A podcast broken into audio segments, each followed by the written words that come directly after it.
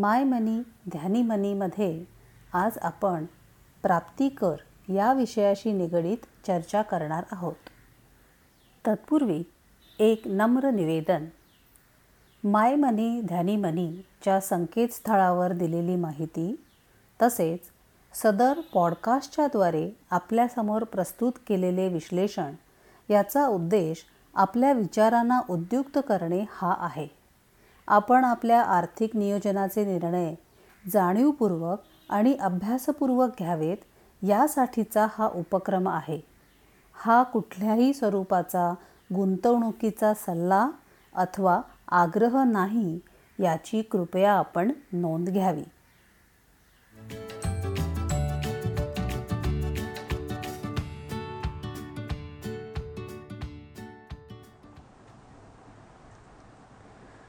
नमस्कार मंडळी. Income tax भाग 1 या एपिसोडमध्ये आपण इन्कम टॅक्स म्हणजे प्राप्तिकराशी निगडीत काही संकल्पनांचा विचार केला. आजचा एपिसोड आपण प्राप्तिकर यामध्ये काही वजावटी आणि सवलती आपल्याला उपलब्ध असतात का याचा विचार करू. तसंच आपल्याकडे असलेल्या 2 टॅक्स प्रणालींमध्ये या वजावटीशी निगडीत काही फरक आहे का हेही आपण आज पाहू. आपल्या एकंदर वार्षिक उत्पन्नातून टॅक्स प्रणालीनुसार उपलब्ध असलेली वजावटी म्हणजे डिडक्शन आणि सवलती म्हणजे एक्झेम्पशन्स ही कमी केली जातात. अशा प्रकारे तुमचं वार्षिक उत्पन्न वजा डिडक्शन वजा एक्झेम्पशन्स म्हणजे तुमचे करपात्र उत्पन्न ठरते, ज्याला आपण टॅक्सेबल इन्कम असं म्हणतो. तर आपण या डिडक्शन आणि सवलती याविषयी आपण आज बोलू. सुरुवात करू डिडक्शन्स म्हणजे वजावटीवरून. तर ही डिडक्शन्स 3 प्रकारामध्ये येतात. सर्वात पहिलं डिडक्शन म्हणजे स्टँडर्ड डिडक्शन.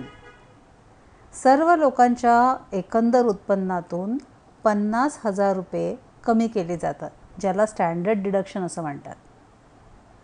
दुसरं डिडक्शन म्हणजे फार महत्त्वाचं, ज्याला म्हणतात चॅप्टर 6A. हे अतिशय महत्त्वाचे डिडक्शन आहे. या डिडक्शनखाली अनेक वजावटीच्या संधी आपल्याला उपलब्ध असतात.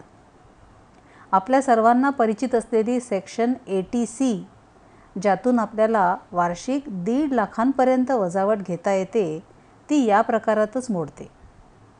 सेक्शन 80C खाली विविध गुंतवणुका जसं की employee provident fund, public provident fund, तुमचा जर आयुष्य विमा असेल तर त्याचा हप्ता, senior citizen saving scheme, national saving certificate, Sukanya Samriddhi Yojana इत्यादी पोस्टातील गुंतवणुका येतात. त्या व्यतिरिक्त जर तुम्ही गृहकर्ज घेतलं असेल त्यातील मुद्दलाची जी परतफेड असते तीही ATCच्या वजावटीमध्ये येते. ATCच्या व्यतिरिक्त देखील अनेक वजावटी यात उपलब्ध आहेत. नॅशनल पेन्शन स्कीमखाली दरवर्षी 50,000पर्यंतची गुंतवणूक जर तुम्ही केली तर ती देखील तुम्हाला वजावटीमध्ये धरता येते. तुम्ही जर आरोग्य विमा घेतला असेल आणि त्या हप्त्यांवर ₹25,000पर्यंत, तुम्ही जर वरिष्ठ नागरिक असाल तर ₹50,000पर्यंत वजावट घेता येते. जर तुम्ही तुमच्या आईवडिलांसाठी आरोग्य विमाचा हप्ता भरत असाल तर ते देखील तुम्हाला 50,000पर्यंत वजावट घेता येते. तुमच्या मुलांसाठी किंवा स्वतःच्या शिक्षणासाठी जर शैक्षणिक कर्ज घेतले असेल तर त्यावरील व्याजाची वजावट 1 लाख रुपयांपर्यंत घेता येते. अर्थातच ज्या संस्थेसाठी किंवा युनिव्हर्सिटीसाठी हे कर्ज घेतले असेल त्यावर ही वजावट मिळेल की नाही हे अवलंबून राहील. तुमच्यावरती आर्थिकदृष्ट्या अवलंबून असलेली जर व्यक्ती अपंग असेल तर तिच्या वैद्यकीय खर्चावर देखील तुम्हाला वजावट मिळू शकते. तुम्ही जर देणगी देत असाल काही संस्थांना आणि जर ह्या संस्था ATG प्रमाणित असतील तर ती रक्कम 100% किंवा 50% वजावटीमध्ये धरली जाऊ शकते. अशा प्रकारे चॅप्टर 6A खाली येणाऱ्या विविध वजावटी आपल्या करपात्र उत्पन्न कमी करू शकतात. तिसऱ्या पद्धतीचे डिडक्शन पण महत्त्वाचं आहे आणि ते म्हणजे सेक्शन 24B. जर तुम्ही स्थावर मालमत्तेमध्ये म्हणजे घरामध्ये गुंतवणूक करत असाल तर या डिडक्शनमुळे तुमचा फायदा होऊ शकतो. इन्कम टॅक्सच्या दृष्टीने आपली स्थावर मालमत्ता, आपण स्वतः राहत असलेली वास्तू आणि आपण भाड्याने देऊ केलेली वास्तू अशा दोन प्रकारांमध्ये मोडली जाते. फेब्रुवारी 2020मध्ये आलेल्या बजेटमध्ये आपण दोन वास्तू स्वतः राहत असलेल्या म्हणून दाखवू शकतो. त्या आधीपर्यंत मात्र एकच वास्तू आपण स्वतः राहत असलेले म्हणजे सेल्फ ऑक्युपायड म्हणून दर्शवली जाऊ शकत होती. ज्या वास्तूंची गणना स्वतः राहत असलेले अशी केलेली आहे त्यावर भरलेल्या गृहकर्जाच्या व्याजावर ₹2,00,000पर्यंत वजावट मिळू शकते. आता जर तुमच्याकडे 2पेक्षा अधिक घरे असतील तर काय करायचं? तर ही जी 2पेक्षा अधिक घरं तुमच्याकडे आहेत ती सर्व घरं भाड्याने देण्यात आली आहेत असं समजलं जातं आणि अशा घरांच्या गृहकर्जावर संपूर्ण व्याजावर तुम्हाला वजावट मिळू शकते. तर मंडळी, आत्ता आपण डिडक्शन्सविषयी बोललो, तर तुम्ही केलेल्या गुंतवणुकीतील कुठच्या गुंतवणुकीवर तुम्हाला ATC खाली ₹1,50,000 वजावट मिळू शकेल याची नोंद तुम्हाला करायची आहे. तसंच चॅप्टर 6A मधील इतर वजावटींची नोंदसुद्धा करून त्याचा लाभ तुम्हाला घ्यायचा आहे. आता आपण सवलतींकडे वळू, ज्याला आपण एक्झेम्पशन्स असं म्हणतो. आपण दोनच महत्त्वाच्या एक्झेम्पशन्सविषयी इथे बोलू. सर्वात प्रथम म्हणजे घरभत्ता म्हणजे हाऊस रेंट अलाउन्स. बऱ्याच ठिकाणी कंपनींकडून हाऊस रेंट अलाउन्स म्हणजे HRA दिला जातो. जर तुम्ही भाड्याने राहत असाल तर भाडे भरण्याची पावती तुम्हाला कंपनीकडे जमा करावी लागते, जेणेकरून तुमच्या एकंदर उत्पन्नातून काही रक्कम कमी करता येईल. तुमच्या पगारातील बेसिक आणि डिअरन्स अलाउन्स म्हणजे DA, तुम्ही राहत असलेले शहर या सर्वांवर किती HRAची सवलत तुम्हाला मिळेल हे अवलंबून असते. दुसरा महत्त्वाचा अलाउन्स म्हणजे लीव्ह ट्रॅव्हल अलाउन्स.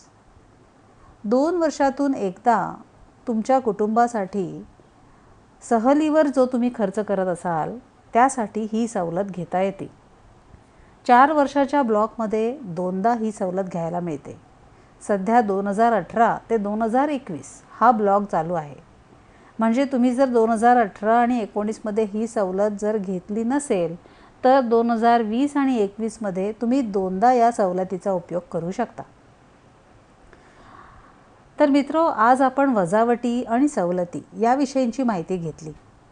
2020च्या बजेटपासून आपल्याला 2 इन्कम टॅक्स प्रणाली उपलब्ध आहेत. यातील कुठची प्रणाली तुमच्या फायद्याची ठरू शकेल हे आता आपण पाहू. यामध्ये ठरवताना वजावटी आणि सवलतींचा विचार करणं आवश्यक ठरेल. पहिल्या आणि जुन्या प्रणालीनुसार वर नमूद केलेल्या सर्व वजावटी आणि सवलतींचा उपयोग तुम्ही करपात्र रक्कम तुमची जी उत्पन्न आहे ते कमी करण्यासाठी करू शकता. दुसऱ्या नवीन प्रणालीमध्ये मात्र आपण पाहिलेल्या वजावटी किंवा सवलतींचा उपयोग तुम्हाला करपात्र उत्पन्न कमी करण्यासाठी अजिबात करता येणार नाही, हे लक्षात घेणे फार आवश्यक आहे. तुमचे एकंदर वार्षिक उत्पन्नाची नोंद तुम्ही करा. त्यातून तुम्ही केलेल्या विविध गुंतवणुका, त्यातून मिळणारी वजावट, इतर सवलती हे वजा करा.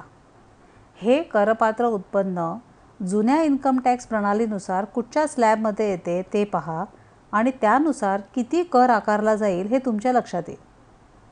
त्याविरुद्ध नवीन इन्कम टॅक्स प्रणालीनुसार कुठल्याही पद्धतीची वजावट किंवा सवलती न घेता एकंदर वार्षिक उत्पन्न कुठच्या स्लॅबमध्ये आहे ते पहा आणि किती कर आकारला जाईल ते शोधा. अर्थातच ज्या प्रणालीमध्ये कर कमी आकारला जाईल त्या प्रणालीचा अवलंब तुम्ही करू शकता. लक्षात ठेवा, नोकरदार लोकांना दरवर्षी इन्कम टॅक्स प्रणाली बदलण्याची सुविधा आहे, परंतु उद्योगधंदा असणाऱ्या व्यापाऱ्यांना मात्र एकदा निवडलेली प्रणाली उद्योगधंदा सुरू असेपर्यंत बदलता येणार नाही. तेव्हा नीट विचारपूर्वक टॅक्स प्रणालीची निवड तुम्ही करायची आहे.